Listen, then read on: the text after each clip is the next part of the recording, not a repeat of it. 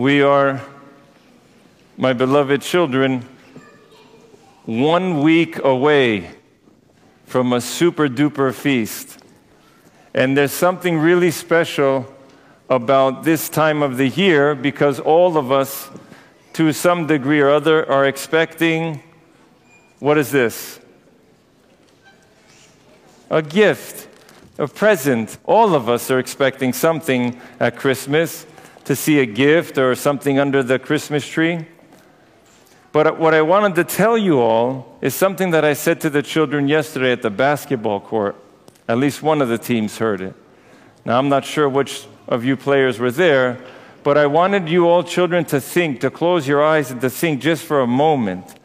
So if I'm five years old, or six, or seven, or eight, or ten years old, or 12, or 13, or 15, or 18 years old, no matter what age you are, children, Jesus, at some point in his life, was the exact same age.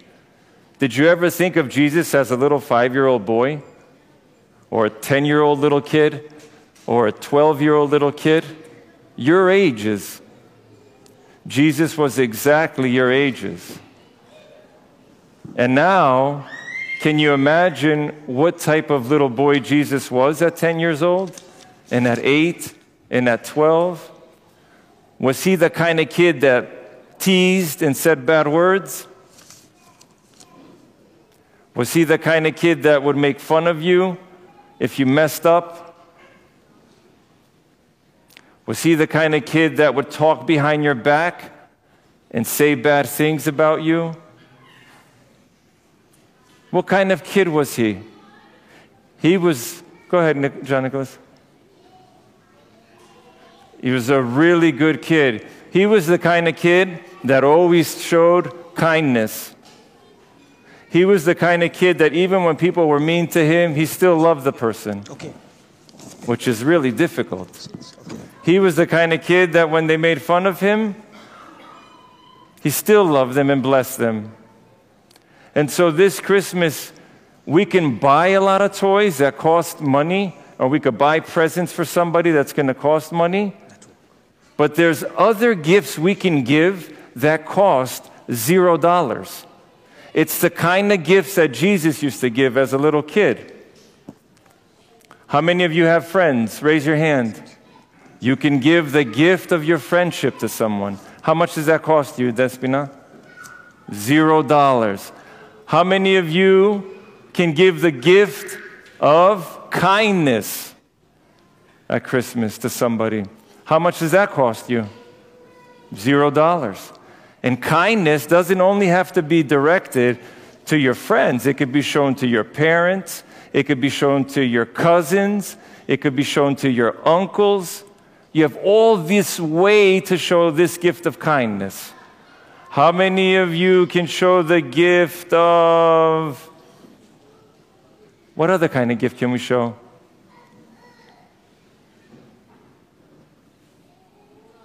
The gift of love. How much does that cost?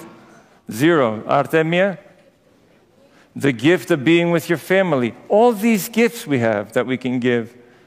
How about the gift of an encouraging word? I saw a lot of you when you were playing on the court.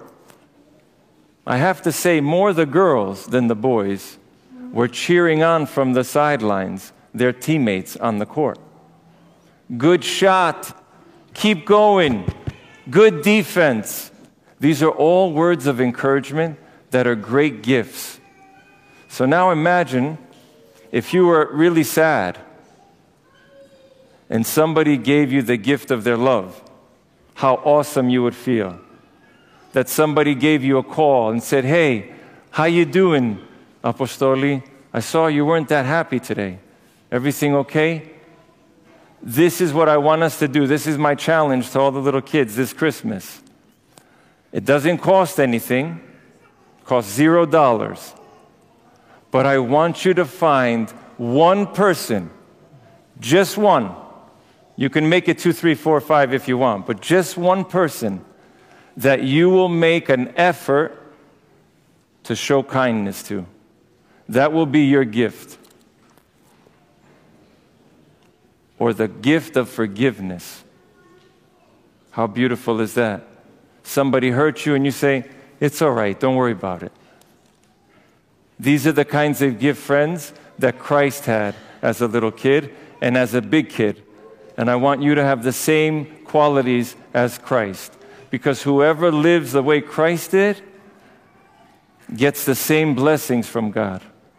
To be people of peace and kindness. How beautiful and how much is needed today among our kids. God bless all of us.